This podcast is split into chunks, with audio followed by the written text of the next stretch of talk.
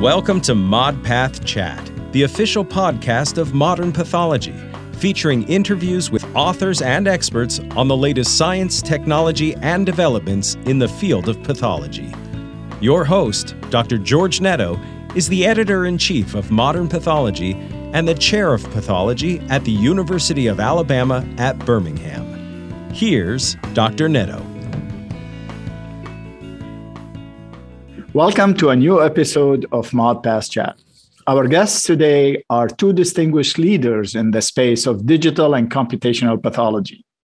It's my great pleasure to be joined by Vipul Baxi, Senior Scientific Director of Digital Pathology at Bristol Myers Squibb, and Michael Montalto, Chief Scientific Officer at Path AI. I look forward to hearing their thoughts on the promise of digital path and AI and I'm sure the many challenges and opportunities that lay ahead. I refer you to their comprehensive open access recent review on the topic that was published in Modern Pathology. All authors' conflict of interest are listed in that manuscript. Thank you both for joining me today. Thank you, Dr. Netto. It's a pleasure to be here, and thanks for uh, thanks for having us. Thank you, Dr. Netto. Yep, absolutely. A pleasure. I, I really appreciate your taking the time. And uh, uh, this is uh, a, a, great uh, review uh, for those who are interested in learning more and more about uh, the technology and, and how it works. And you lay, um, you, you start your review by, by uh, explaining how really we're undergoing a revolutionary transition in our fields from a qualitative, uh, semi quantitative at best, uh, our human eye, uh, the stuff that I and many, uh, many in our field grew up with, to this, what's been dubbed the third revolution in pathology. We're moving really more precise, more quality quantitative uh, with the help of uh, whole slide imaging and and uh, tools uh, computational path tools like ai so uh, uh, with that in mind maybe it's a good idea to to start with what you beautifully depict in one of your figures which is the workflow of of a digital pathology when you're looking at a prognostic marker or biomarker so you guys can decide who want to talk about what and let's make it maybe I'll let you start with that one. I sure. think that was the figure you put together. Yeah, yeah absolutely. Yeah.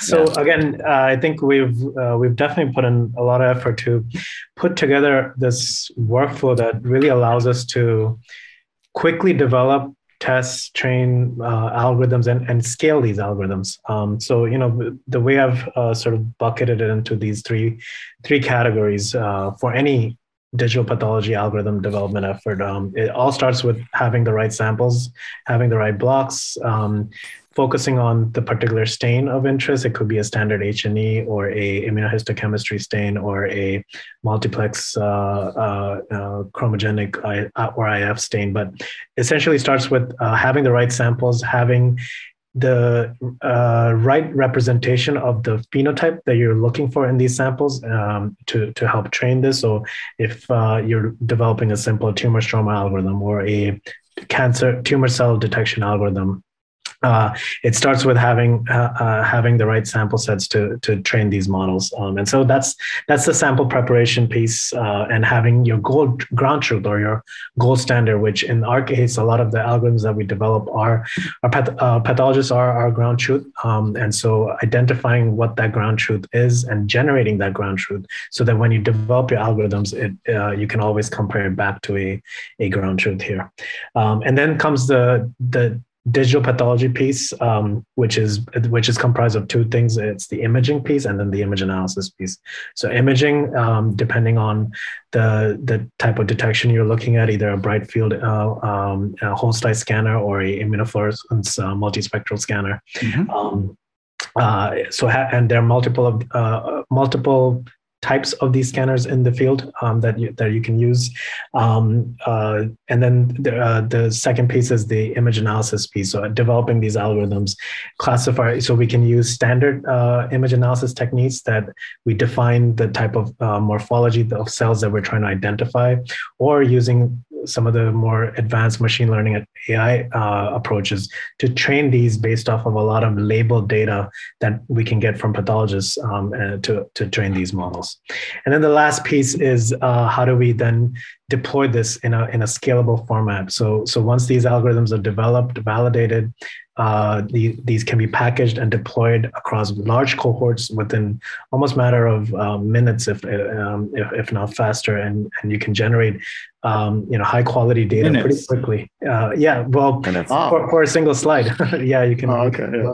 run this uh, within within a minute. Um, so imagine you know a thousand thousand samples. It can take pathologists you know uh, numbers of days to generate it. Uh, Say a month yeah.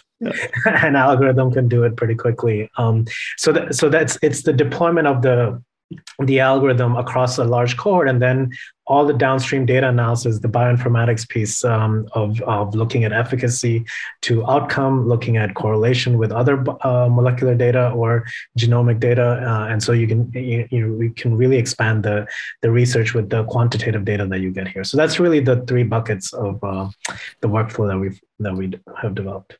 Beautiful. So, so simply we have sample prep and i like what you say the ground truth. And for at least for the time being uh, the pathologist's opinion remains the ground truth. Uh, hopefully uh, not before i retire that that will always uh, be the case till i retire. And then the second part is the, the imaging system including the scanning and image analysis. And then the third bucket is the bioinformatics uh, the stuff that for most of us is is uh, is beyond our uh, our uh, uh, not intelligence but base of knowledge and training that we've had. So wonderful. And that's uh, that's that's that's a great start. So uh, clearly while there is multitude of applications you mentioned even uh, you know uh, h&e standard h&e and i'm always amazed by now you call them computational biomarkers that just you extract from h&e that the human eye has was not able uh, to detect uh, but we'll leave that for another day. And maybe today we focus on uh, clearly where we all hope it will help us a lot is IHC, be it uh, you know like you said chromogenic, monoplex, multiplex, or spatial. Can you can you say a few words about that, uh, both of you? What are the challenges and uh, and opportunities, and how realistic or my worry when when we talk about digital uh, and computational is is people feel we're talking about it but really are we using it yet? And and uh, hopefully that that will come fast enough to validate this this excitement because a lot of time you you're familiar with that. In the field a lot of excitement around uh, something new that fizzles down the road. We're pretty sure that this is not going to fizzle. This is a true revolution.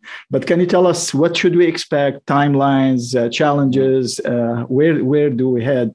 With both of you being such leaders uh, in the industry and interacting a lot with uh, academics, uh, p- yeah. places, and, and investigators like like other pathologists do. Yeah, I mean, I, I so I, I, think the question is when um, when can we expect this to to reach clinical practice maybe and impact you know patient decisions which is really what pathology is all about in the end of the day. So i mean there's there's almost uh, unfortunately there's not a simple answer to that. I mean some i think some would say it's there today. So there are there are institutions like the great work that's happening at, uh, at ohio state and upmc and other places across the, the, the country where the investments have been made and digital pathology is being established and uh, people are starting to use it in their everyday practice for various different reasons whether it's improving workflows uh, primarily probably in working workflows and efficiencies.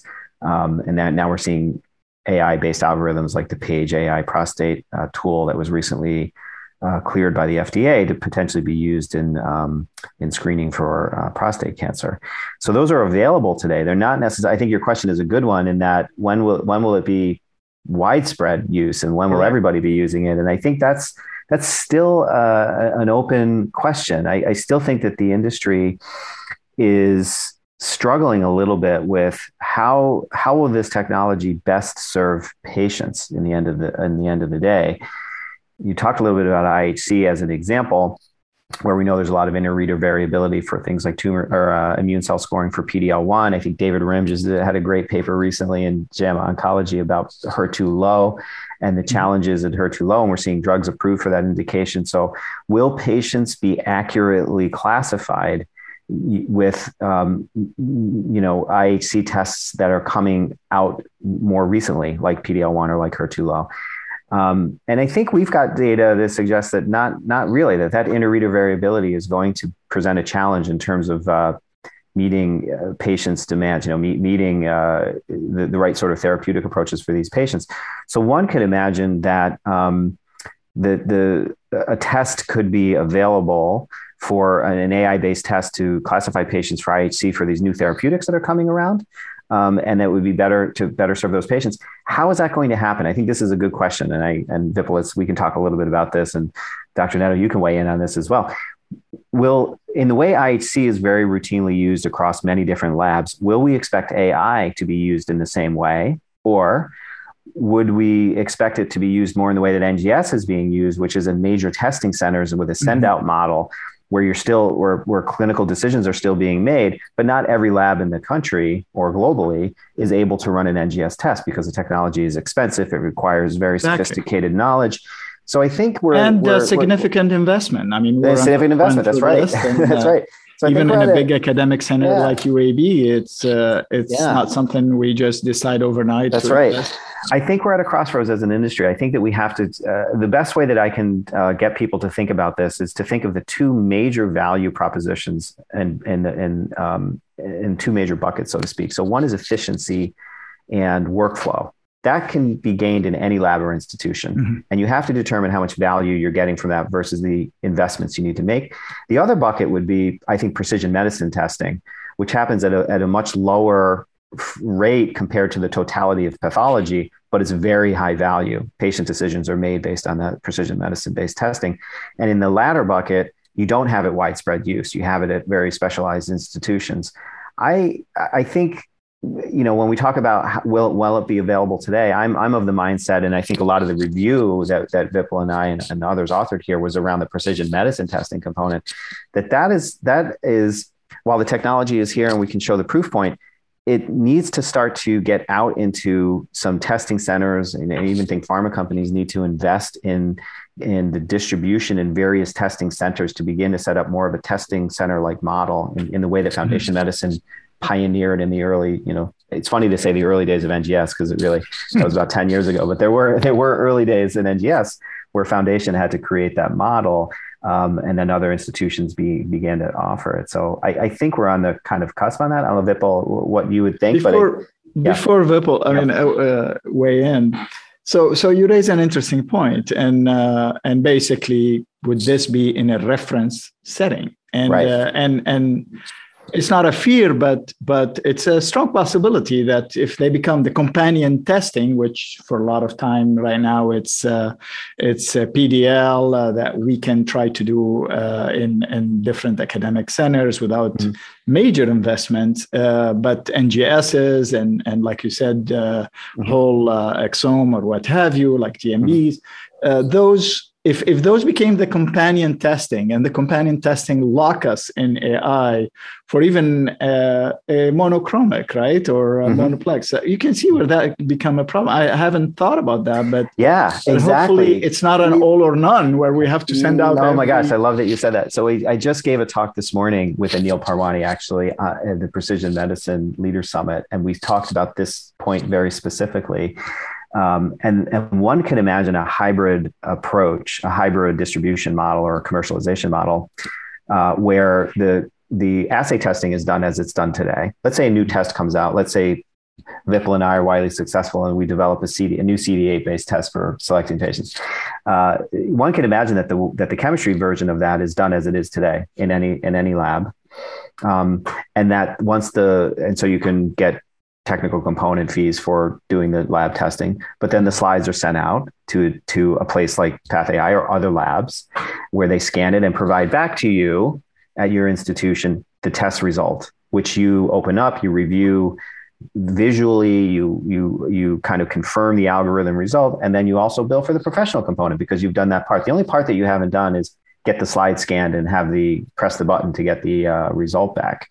Um, now, if you have your own slide scanner, maybe you scan it and press the button. But if you don't, you send the slide just like you would send something to Foundation. So I, I think we can live in both worlds. The, the beauty of um, cloud based computing is that uh, if you have a scanner, perhaps you can upload it to the cloud. If you don't, you can send the slide uh, and still still gain the benefit of reviewing the test results yourself remotely. So that that's and I think it's it's yeah. encouraging at least at this point understanding that different scanner platforms there is mm-hmm. somewhat of a universality of the file uh, that Correct. you can do that so it's not taken for people with uh, places with less ability to make serious investment at least they, they do that part yeah. uh, very very interesting it's yeah. truly a revolution there'll be a lot of moving pieces Vipul, yeah, so I didn't to to uh, yeah. No, no, no, that that's fine.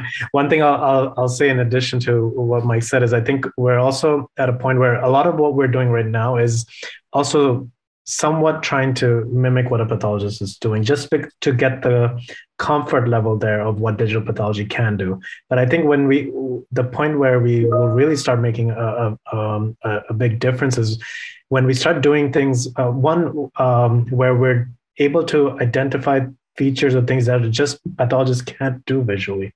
Um, and that will, I think, take us over that bar. And at that point, uh, pathologists obviously can be the ground truth for the ground truth for that. But uh, response data, other other data may become the ground truth rather than the pathologist once we cross that threshold. And I think that is also what's going to really drive uh, digital pathology into into this type of a uh, you know uh, t- NGS like testing where we're just routine, routinely doing. Um, yeah. Yeah. Very, very I mean, point. even I think even in even if we think about the early days of molecular and PCR testing for targeted uh, targeted therapies, um, and now NGS testing, which is essentially recapitulating targeted therapies in a panel in a panel based setting, it really was the pharmaceutical industry that drove the need, the clinical adoption, the clinical necessity to identify patients, even in, in early molecular days, now in NGS days. And I and I think Vipul probably shares this. You know, we have a strong hypothesis that pharma will too drive the necessity uh, of, of AI-based digital pathology precision medicine testing, which is a little bit separate. Yeah, a little bit separate than just standard digital pathology that we talk about correct broadly. Yeah. Yeah, and I mean, well, clearly, what I you you hit exactly on the point. Uh, nobody is talking about the idea is not just to scan and use computer screen and TV rather than microscope. That's that's going to be common, and and and that's going to be actually also operator dependent. Some people would never leave the scope, uh, but uh, and we're undergoing that transition here. Uh, but we're talking about the added value, the precision uh, medicine part that that yeah. we see it really uh, where the value yeah. is. And yeah. I think Vipul, you you bring a, a, an important point, and maybe can be a segue to to our next uh, question, which is, so so the ground truth so far is the pathologist, as we spoke, and uh, meaning uh, I will be annotating if if uh, I'm lucky and you say George, let's start uh, uh an algorithm together on prostate cancer or bladder cancer. So I'll be looking at these slides and telling you my thoughts, and that's going to be the ground truth, and and we'll take it from there.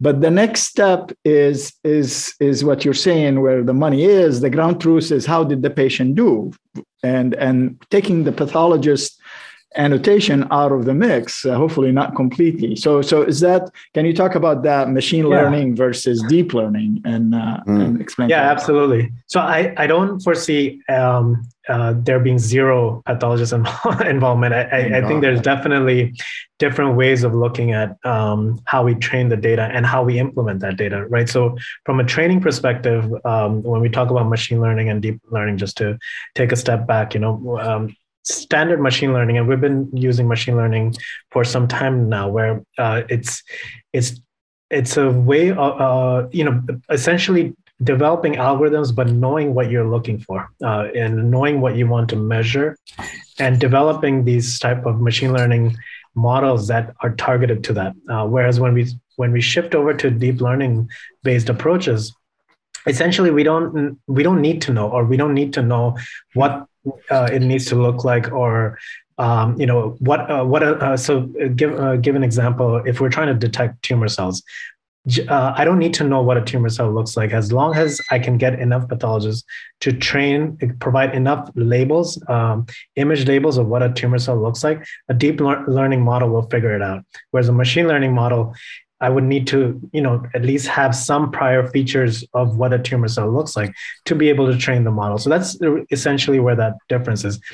But even going into the the uh, sort of the ground truth aspect of things, you know, we'll still need pathologists to train sort of these interpretable mo- models at some, uh, to some extent, but then how that model integrates with all the features that get generated, how these features are combined into it, and then a subsequent model that can help us predict response.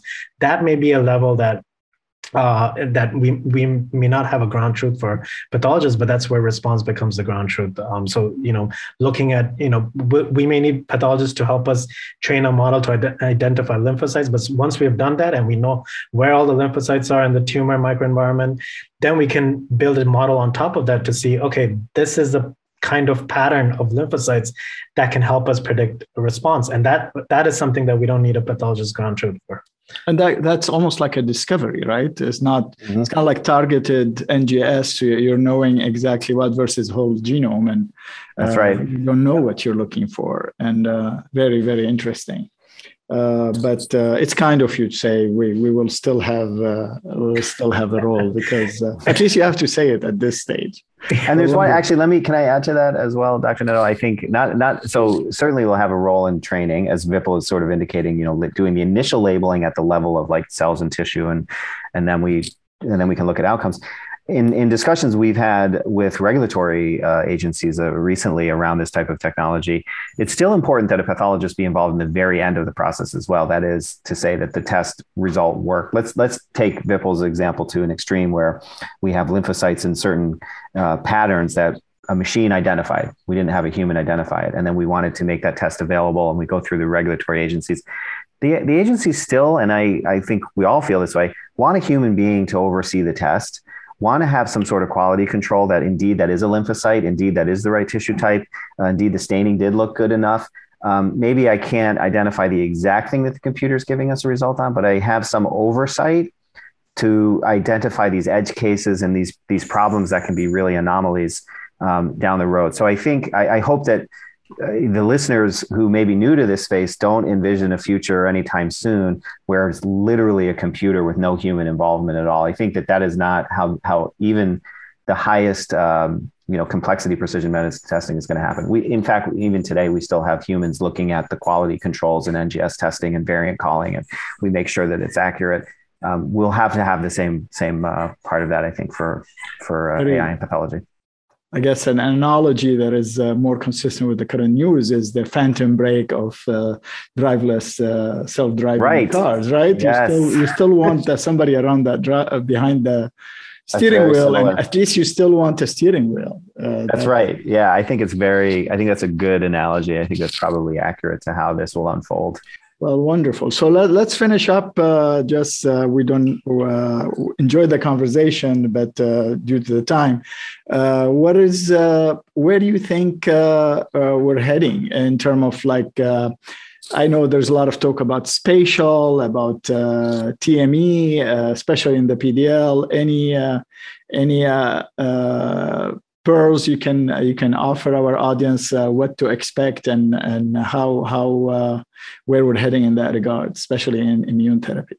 Yeah, I mean, certainly, yeah. I mean, there's been a, there, I think one of the big drivers in in the recent explosion in this work is IO therapy, tumor microenvironment testing, um, and there's many we've we've published um, even collaboratively with uh, Vipul and his team um, work that shows uh, subtleties in the tumor microenvironment pre and post treatment can predict uh, you know outcome and things like that. So I think we'll just out of H and E um, and others in IHC, and then the high complexity multiplex immunostaining. You know I think is also showing us that there's a lot of value to be gained. Um, in predicting patient response and selecting the right kind of uh, therapy. So where we are, I think right now is is um, and again, I think the point of this review to some extent, and the reason it was written by industry was to show just how this is being used in the context of drug development. And right now it is being used, I think, in exploratory phases, retrospective, it's on the cusp, if not already being used in prospective validations, which is the next step. And then mm-hmm. from there, uh, we may even start to see some uh, potential approvals where this is going to be used um, clinically. Uh, and so uh, I'm I'm very optimistic that in in sometime soon uh, we'll begin mm-hmm. to see the the benefits from this clinically. I don't know, Vipul, what you what you think about that.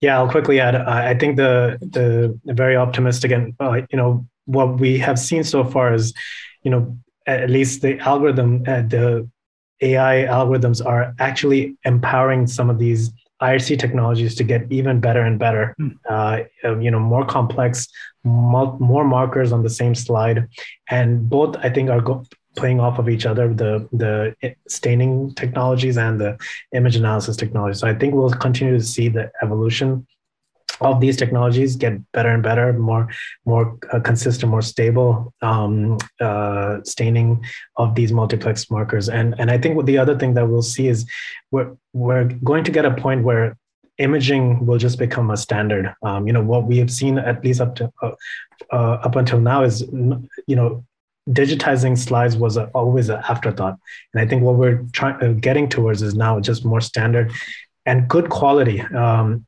imaging so that we we can use uh, we can train our models moving forward with better quality data than what, what we have from maybe five years ago or 10 years ago that we're yeah, using yeah.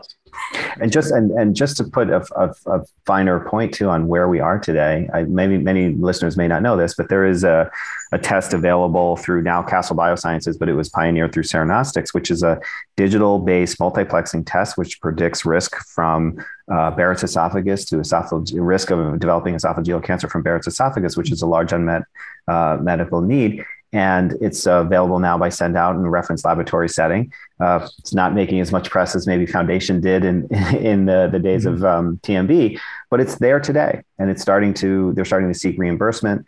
Um, they're starting to see adoption in GI in GI clinics as a result of it. So it's it's that close to us today already, um, and I could see more of this starting to evolve uh, over time. Well, I'm glad you mentioned reimbursement because that's going to be uh, an extremely important piece uh, that we yeah. struggled with for the longest time, uh, especially with NGS, and and it's been uh, it's been delaying the progress and deployment in a lot of places. Uh, so hopefully, we learned some lessons uh, there and uh, make the value propositions to third party payers that, that this is uh, investment upfront uh, that will pay off for outcome and savings on wrong therapies and wrong exactly. patient selection. Well, uh, we I think we need to do another uh, podcast on this. this is and you guys been terrific host, terrific guest, and I, I really enjoyed it, and I'm sure our audience will too. Thank you very much. You. Thanks for having me. Any opinions expressed in this podcast are the speaker's own and do not represent the views of Modern Pathology, Springer Nature, UAB, or USCAP. Your ModPath Chat host and scientific director is Dr. George Netto. Producers are Christina Crow, Amber Jackson, Dr. Sarah Jang, and Dr. Catherine Ketchum. Technical direction is provided by Kaminsky Productions, music by Mitch Neubauer. Thanks to the authors, reviewers, and editors of Modern Pathology for making this podcast possible.